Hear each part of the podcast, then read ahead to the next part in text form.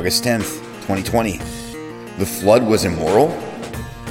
In a recent debate, two theists and two atheists argued, each to their respective side, about the morality of the flood.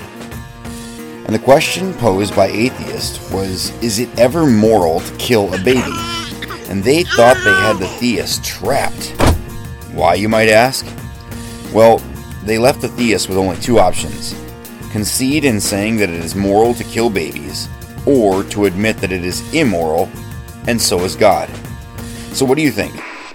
During the flood, all mankind but those on the ark perished men, women, children, and yes, even babies.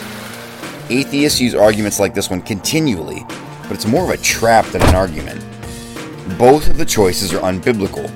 No Christian believes it is moral to kill babies, which is why we are so adamantly against abortion.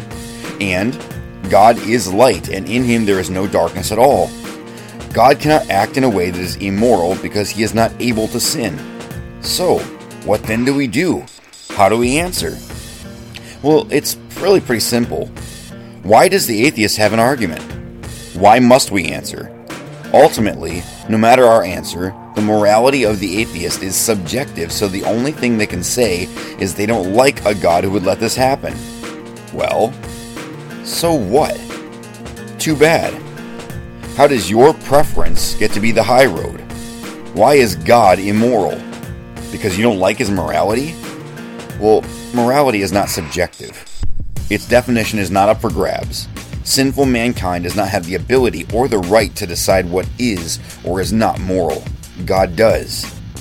Friends, if then arguments about God carry no weight in the argument, moment by moment morality is immoral. It sets the rules and then rewrites them to suit the person who established them. Terrible, terrible, terrible. That's not morality. That's a three year old playing checkers and losing and changing the game halfway through.